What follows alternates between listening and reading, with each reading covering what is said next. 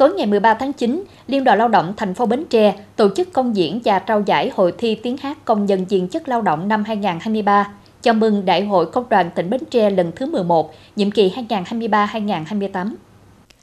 Hội thi diễn ra trong thời gian 3 đêm, thu hút 21 đội liên quân đến từ 73 công đoàn cơ sở với sự tham gia của 567 công đoàn chiên. Các đội đã thi diễn 74 tiết mục gồm các thể loại như đơn ca, song ca, tấp ca, múa, múa và tiểu phẩm, trong đó có một bài bắt buộc hát về công đoàn. Theo đánh giá của ban tổ chức, các đội có đầu tư tập luyện về giọng hát, kỹ năng biểu diễn, trang phục và đạo cụ. Nhiều tiết mục đặc sắc lôi cuốn với nội dung ca ngợi đảng Bác Hồ, thể hiện tình yêu quê hương đất nước, ca ngợi bản sắc văn hóa dân tộc, ca ngợi tinh thần lao động, truyền thống giai cấp công nhân.